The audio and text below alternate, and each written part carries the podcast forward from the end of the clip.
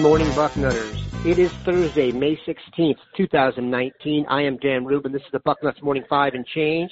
If it's Thursday, that can mean only one thing. Director of Recruiting for 24-7 Sports, Steve Wiltfong checks in this time, and you can hear it in the background, as he plans to board a plane at the New Orleans airport headed back to his native Indianapolis. Steve, how goes it?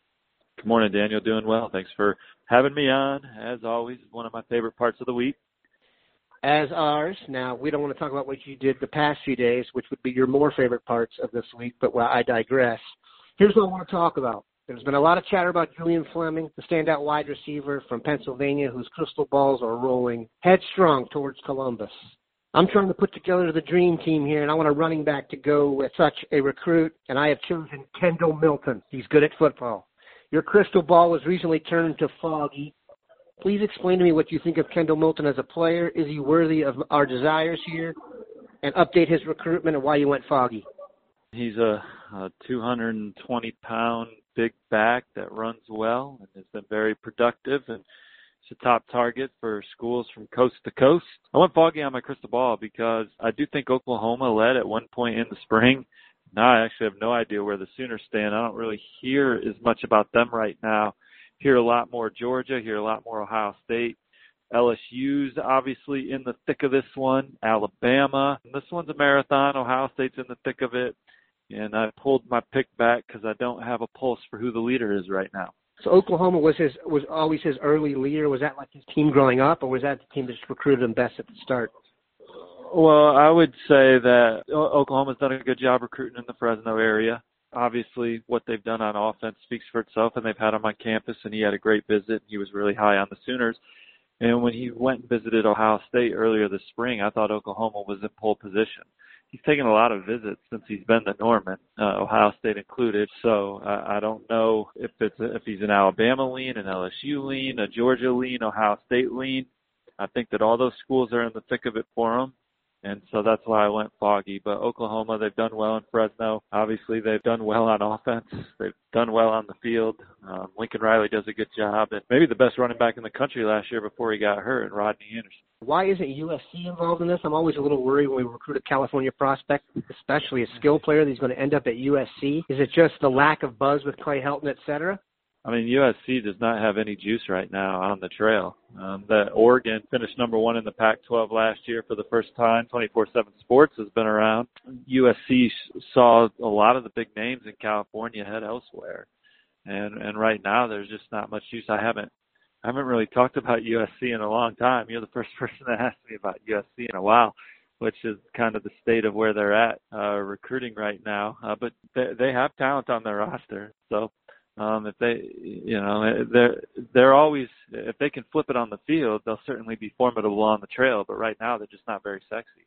Let me just get this on the record here. I would not be surprised if in the next X number of months USC doesn't make an enormous offer to a certain coach who just semi-retired, and people can read into that what they want. Lord knows what we would do out there. I didn't want to consider it.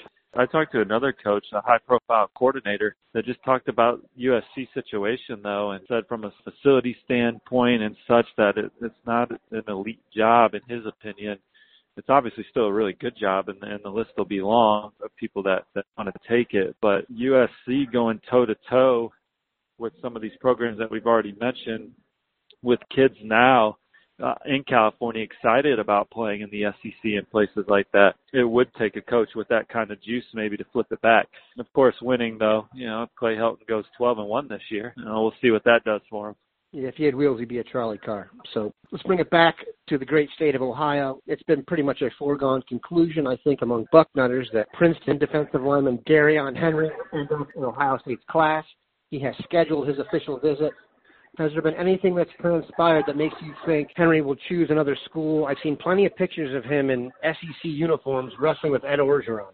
Well, he just had his official visit to LSU, and it was a good one. And he was down there with his family, and they're impressed with LSU. He was impressed with Tennessee, Kentucky. Uh, I, I like Ohio State's chances in the end. I wouldn't say no one's told me it's a foregone conclusion. I, I think that keeping Paris Johnson in the fold certainly helpful in that recruitment as well.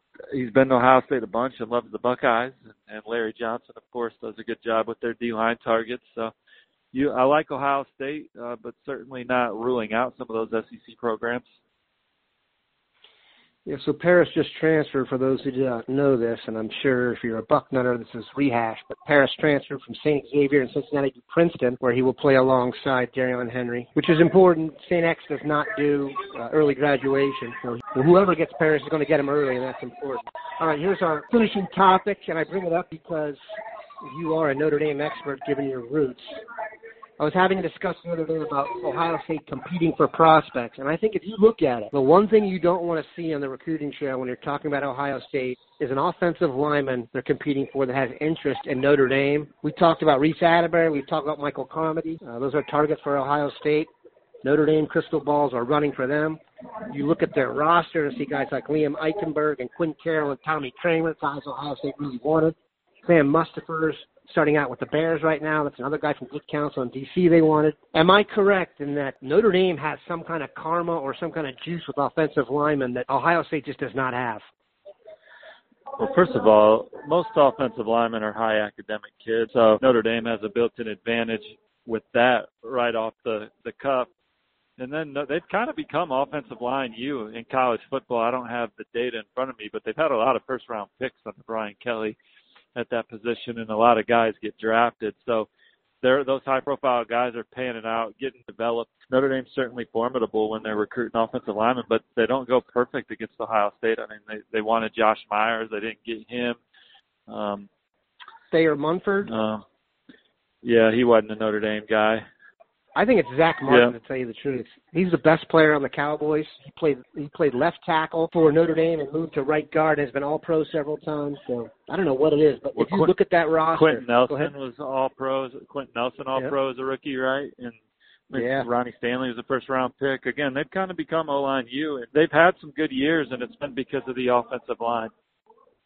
No question. So to bring us back to the current, Reese Atterbury and Michael Carmody. Should Ohio State, I'm not saying give up, but it really feels like they're going to be fighting Irish.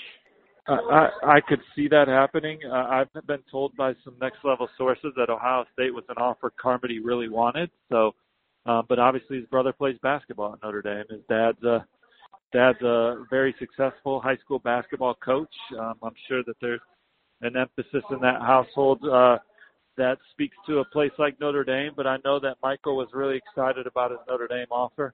Looks like a lot of my colleagues think Reese is going to go to Notre Dame. There you have it, Bucknutters.